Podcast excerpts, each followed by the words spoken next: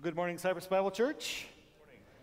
It's a privilege to stand before you today. Uh, I'm excited about all that God is doing in Cypress Bible Church. And as we enter into this series, Compelling Love, uh, our desire is to pursue God's perfect will for our lives, to live out all that God has set before us to accomplish, uh, to see His will be done, to see His kingdom come. And so this morning, uh, we're going to be talking about compelled to love our neighbor. And uh, Kim's testimony was, was amazing. It's a powerful example of, of what we all should be doing in loving our neighbor. Uh, when we started the series, For the Love of Christ compels us, since we reached this conclusion that all, that one died for all, and therefore all have died. Now, when we do our training here at Cypress Bible Church in our Go ministry, uh, we have a whole bunch of acronyms. And some of them get a little bit confusing, but the acronyms are meant to help uh, bring these teachings to, to memory. And one of the things that we do is, is we want to train people in four areas. And so we, we use the acronym C4, right? So we want to blow people up. Okay, but it helps us to remember these, C, these four C's. The, the first one is competence. So you have, to have the, you have to have the skills before you can call somebody to do something. So in terms of evangelism, like we want you to have a gospel tool. Uh, but many churches give out gospel tools all the time, and then people don't go share the gospel. Um, so we have to help them to grow in confidence. You have competence, you have the skills, now you grow in confidence, and you begin to say, I can, I can do this. And you come to this point where you're, you're committed. I've got the skills, I've got the confidence, now I need to go do it, right? And then once you start to do it, something changes. For Miss Kim, I'm sure the first time she shared the gospel, it was a little intimidating. But then after the first time, it gets a little easier, and it gets a little easier. And then you come to a point where you say, I can't not do this. And so we use uh, convicted. And I think this, this convicted could be compelled. It's this idea that you cannot not do this any longer. You're, you are, again, you're pressed. You, you, there's no other option. You're convicted. You are compelled to do this. Uh, but, it's, but it's grounded and rooted in the love of God, of who God is. That's why we do this. We don't, we don't do works to earn God's love. We love God and God loves us, and that produces the good works. And so when we started the series, we, we kind of uh, we started looking at some of these ideas of what does compelling love mean. Uh, and when I first preached the compelling love, we, we ended with verse 15 here, and it says, He died for all those um, who live should no longer live for themselves, but for one who died for them and rose again. Now, when I preach this, I, I, I, I preach from a position of universal atonement, uh, but there are other positions some would take a limited atonement, but the, the, but the idea is, is Christ died for his elect. Christ died for his elect. And, and election is a, is a complicated term that can mean many things to different theological positions, and that's okay. I think when we, when we look at the scale of uh, doctrinal positions, we come to some different conclusions. Uh, but what I want us to, to come back to is this idea of Theology matters. Theology is, is so important. It helps us and, informs how we view Scripture. And more importantly, Scripture informs how we develop our theology. It helps us to, to understand how we see God, how we see and interpret the, the world and people, humanity. And so, what we have to say about all of these things are we're going to be making theological statements. It also helps us when we deal with life circumstances. Where is God when tragedy strikes? Our, our theology is going to inform how we answer that question. And there is a range. Some would say God's not involved at all. He's kind of the, the divine clockmaker. He created, wound it up, and just let it and let it go. The, in the middle of that, that scale would be God created and is active in his creation, but he has given man responsibility, and he expects us to respond to that in certain ways. And then on the far end of the scale, God created and caused all things. He, the view of sovereignty where, where he is in control of every human action and every event throughout history. And I think as a church, we probably fall somewhere more in, in the middle of that. But there's some nuanced views, and that's okay. The, the challenge for us, though, is are we wrestling with these ideas? Because they're important. We can, we can never say it doesn't matter because it does. And I can say that because God says it matters. Theology, the study of God, theos, God. What do we say about God and how he's interacting with his people? And so I think when we come to the parable of the Good Samaritan, it gives us a picture, one, of who God is and how he's interacting with his creation. And it's important. If we're going to be compelled by love, we have to know and experience the love of God, that we can live that out. We can't love the neighbor as a command. And I think we'll see that in this parable this morning. So, the parable of the Good Samaritan in Luke 10 uh, 25 through 37. Let's take a look at that this morning. Luke 10, starting in verse 25. and behold, a lawyer stood up to put him to the test, saying, Teacher, what shall I do to inherit eternal life? He said to him, What is written in the law? How do you read it? And he answered, You shall love the Lord your God with all your heart, and with all your soul, and with all your strength, and with all your mind, and your neighbor as yourself. And he said to him, You have answered correctly. Do this, and you will live. But he, desiring to justify himself, said to Jesus, Who is my neighbor? Jesus replied, A man was going down from Jerusalem to Jericho, and he fell among robbers, who stripped him and beat him and departed, leaving him half dead. Now, by chance, a priest was going down that road, and when he saw him, he passed by on the other side.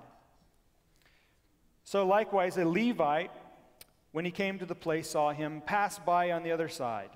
But a Samaritan, as he journeyed, came to where he was, and when he saw him, he had compassion. He went to him, bound his wounds, poured on him oil and wine, and he sat him on his own animal and brought him to an inn and took care of him. And the next day, he took out two denarii and gave them to the innkeeper, saying, Take care of him, and whatever more you spend, I will repay when I come back. Which of these three do you think proved to be a neighbor to this man who fell amongst the robbers? He said, The one who showed him mercy. And Jesus said to him, You go and do likewise. So, the, the story of the, the Good Samaritan is probably one of the most well known parables uh, in the scriptures. Uh, it's known globally, even for non Christians. They've, they've heard this story. And some would use it to say that it's a call to, to care for the poor and the downtrodden and the hurting. And, the, and it, it is certainly that, but it is much, much more. The, the early church uh, kind of interpreted this almost allegorical. And they had some some interesting but kind of some obscure things to say about it. Uh, most of the church father treated the parable of the Good Samaritan as an allegory uh, with Christological interpretation. It identifies the Good Samaritan with Jesus, the oil and the wine with the sacraments, the inn as the church, showing that God's mercy may be found only in the sacraments of the church. By binding up the wounds of the man, the Samaritan shows that he uh, has the remedy for healing. The next day, when he arrives, is the Lord's day, the day of resurrection, and the two pence were given to him uh, to represent the two testaments that we're preaching the gospel. For the innkeeper uh, is a steward of the mysteries. Um, now, that's a very interesting way to interpret this passage. And, and I think sometimes when we read scripture, we try to assign things to different, uh, but I think this goes way, way, way, way beyond the text right? So the church fathers had some really good things to say, but sometimes um, we, have a, we have a better, more informed way of looking at these scriptures now. And as a church, we, look, we, we interpret through the historical method. So we take the passage in context and we have to extract what is, what is God saying to us here. And I don't think we view this as an allegory. God is certainly speaking to us here, but he has something specific to say. And so the first thing we have to ask what kind of writing is this? It's parabolic.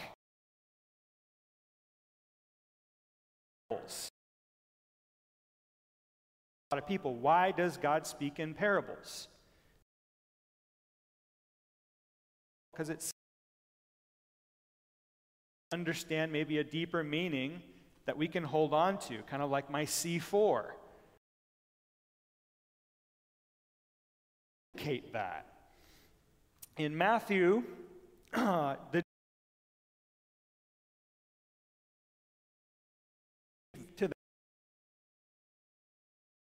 because to you to them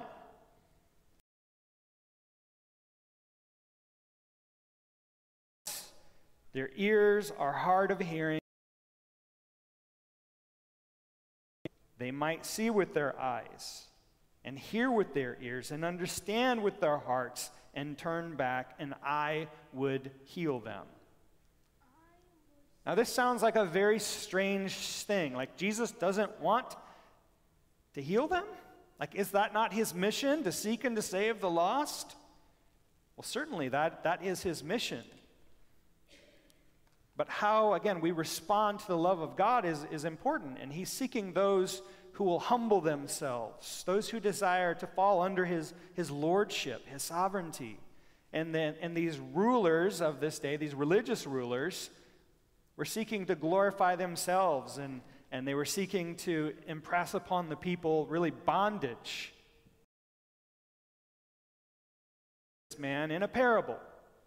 And many of the parables speak of redemption and God's kingdom. And he's hiding these things from the wise and the learned, but he's revealing them to the simple fishermen, tax collectors. These are, these are the disciples. But God has a redemptive theme throughout all of these. And so I think when we come to this parable, we have to understand, first and foremost, it is a parable reveal, revealing God's redemptive plan. It's salvific. The, the, the law lawyer, right, asked the question Teacher, what shall I do to inherit eternal life? That's a salvific question. That's, that's redemptive in nature. And so Jesus flips it back on this lawyer. Again, the lawyer, I don't think just randomly shows up and say, "Hey, there's that Jesus guy. Let me go ask him a question. I'm really curious."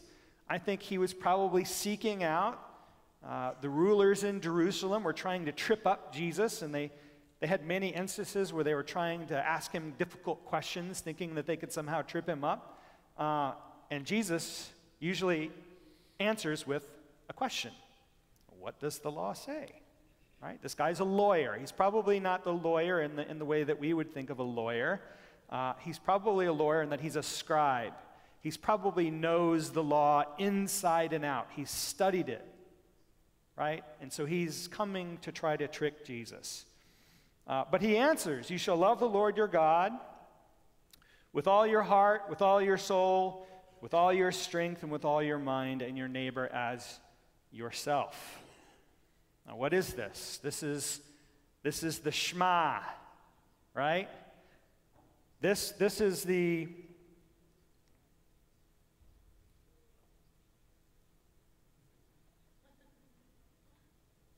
Shema. this comes from Deuteronomy 6.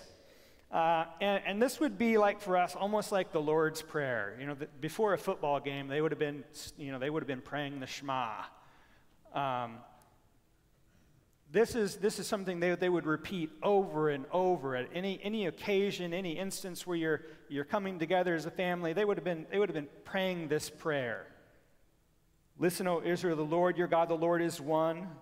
Love the Lord your God with all your heart, with all your soul, and with all your strength. These words that I am giving you today are to be in your heart.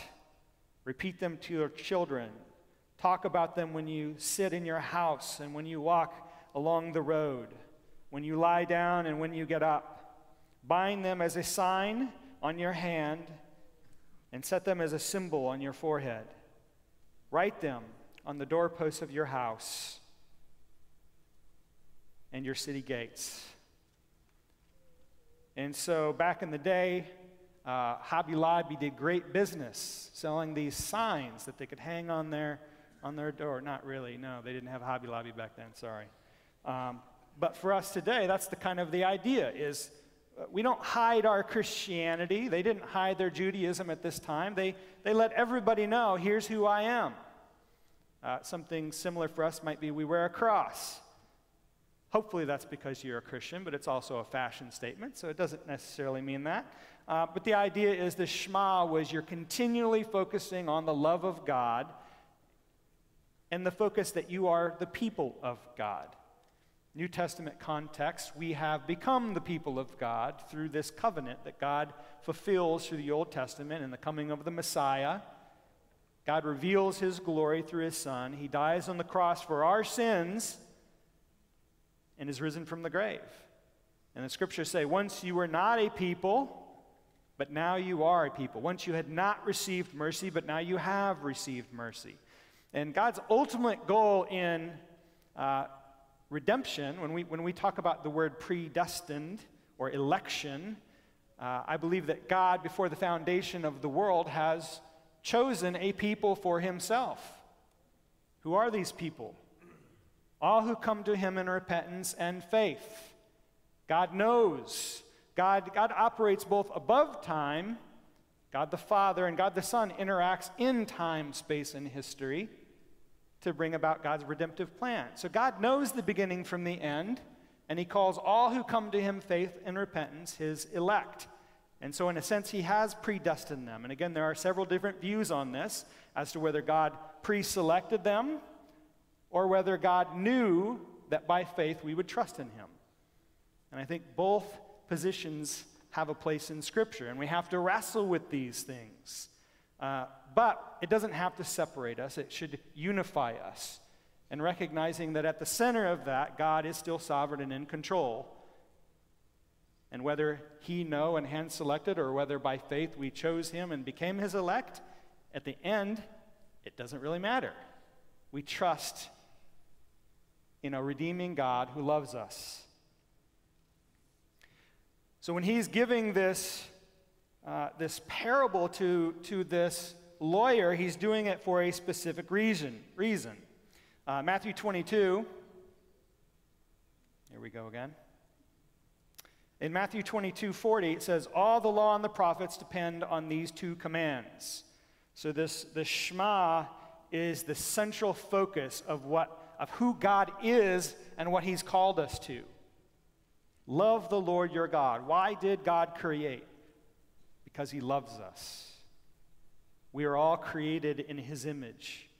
He has knit all of us in our mother's womb, and we are image bearers of a holy God. And so he created out of a loving relationship, is what he desired. But obviously, sin corrupted that.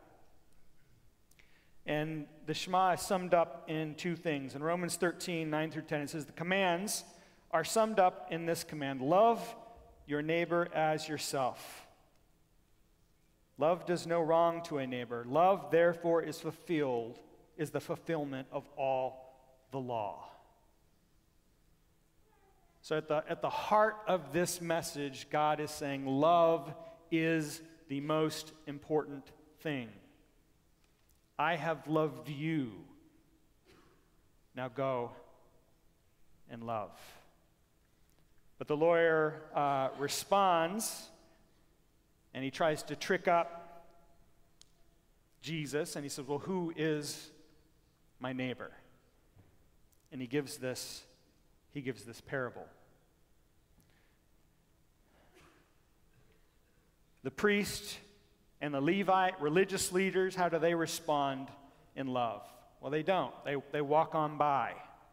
They pay no attention to the man who has been beaten and is almost dead. Uh, now, we can kind of surmise as to why they would do that. Uh, as religious leaders, if, if this man were to die, then they would be unclean and unable to, to go into the temple, unable to practice out their, their, their religiosity in the way that they're accustomed to. And so they may have just said, hey, it's just not, it's just not worth it. We don't want to risk being associated with death in any way. Um, could have been they just didn't have time, didn't care. Uh, we don't really know, other than we know that they walked by. Now, unfortunately, we're, we're living in a culture where we see all these videos where people are just walking by as people suffer and are in need. It, it, it, I think it, it is despicable and goes against the very heart of who God is and how we are to interact with one another. Um, now, if we're lucky, people will whip out their cell phone and, and they would have been taking a picture of the, of the Good Samaritan to post on their Facebook page. Like, look at this guy. He got robbed and is almost dead. Like, like, like, like. Uh, and that's the world we live in right now. We don't really care about somebody else's tragedy, but we love to share it with others. It's repulsive and should never happen. And so that's a, that's a lesson for us that when we see somebody in need, if we have experienced and know the love of God, can we walk by and not help? I think we're called to. I'm not saying don't be wise. We have to be wise, um, and we have to be careful. But we don't want to be by, like the priest and the Levite, these religious leaders who just walk by. The Samaritan, though, walks by and he had compassion. He tends the wounds, he puts on oil and wine, which were not necessarily cheap items. Uh, he sets him on his donkey, so he gives up his own, his own comfort. And he brings him to an inn and then he, he pays the price. He tends to his wounds, he stays the night. In the morning, he leaves, but before he leaves, he gives the innkeeper some more money. Now, for us, I think sometimes we would say, man, that's an inconvenience. I don't, I don't know that I have the time or the, maybe the resources to do that. But the idea is this man went above and beyond the call of duty to take care of this man. Above and beyond. And I think that's what God has called us to. He's called us to go above and beyond, beyond our resources, beyond our finances, beyond our time, beyond our comfort zone, and beyond our convenience. It's not convenient to love your neighbor. It's much more easy to pull into your garage and shut the door and live in your own little kingdom. But it's not what God has called us to.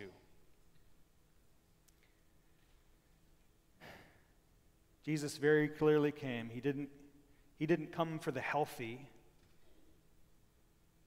He came for the sick. He didn't come to call the righteous, but He came to call sinners to repentance. And so this religious leader is given a parable because it was not his time to understand the things of God. Um, but does that mean that God didn't love this man? I don't think so. I think it is in God's redemptive plan, it's also about God's timing. God's timing in everything. He spoke to other religious leaders in parables because he's hiding the mysteries of God to them, but he's revealing it to the disciples. Men that he had chose, that he had been given by God for God's redemptive plan and purposes. And why wouldn't he reveal it to these religious leaders? Because Jesus is submitting to the perfect will of the Father. Right? The perfect will of the Father. And what is the will of the Father? Jesus knew where he was destined. He was destined for the cross. And so these religious leaders were yelling out, Crucify him, crucify him, crucify him. And so God doesn't reveal the truth for a redemptive purpose and plan. But as we see upon the death, burial, and resurrection, something different happens. In Acts 2 36 through 47, therefore let the house of Israel know with certain that God has made this Jesus, whom you've crucified, both Lord and Messiah. When they heard this, they were pierced to the heart. What must we do? So, in God's perfect timing, He brings redemption to Israel, to the religious leaders. In Acts 6 7, it says, So the word of God spread, the disciples in Jerusalem increased greatly in number, and a large group of priests became obedient to the faith. So, in God's perfect time, He brings redemption and makes it available to all. No distinction poor, rich, unlearned, knowledgeable, average person, priest. God's redemptive plan is for all, and He makes it available for all. So, in His perfect time, He's, he's revealing His truth to all of humanity. But this parable has, I think, deep meaning for us because what does it mean? We recognize that, that Jesus is the Good Samaritan, right? He is the one helping, He is the one giving. A lot of times I think we assign ourselves as, well, we're to be the Good Samaritan. But again, remember, this, this, this, this is redemptive. There's a redemptive, a salvific theme in this. So the message is we would probably walk on by, but Jesus didn't. He saw a need and he met it. He was there. And he went above and beyond. And in our heart of hearts, we wouldn't. But God has. So, the redemptive theme that, that, that this, this lawyer is probably missing is he said, okay, I'm going to go and I'm going to obey this law. But when God gave the Ten Commandments, did anybody ever obey it? Not a one. None have fulfilled it. All have fallen short of the glory of God. And we all fall, fall short too. So, the redemptive theme in this passage isn't, isn't that we can just love our neighbor and, and somehow God's going to be pleased with us. We have to recognize that we can't love our neighbor in the way that God desires. So, we have to submit and surrender to Him and confess God, I don't love my neighbor the way I should. But thank you for your love Thank you for your sacrifice. Thank you for sending your son Jesus. Thank you for his death and his resurrection and new life. And I want to now abide fully in him. And that compels us to love.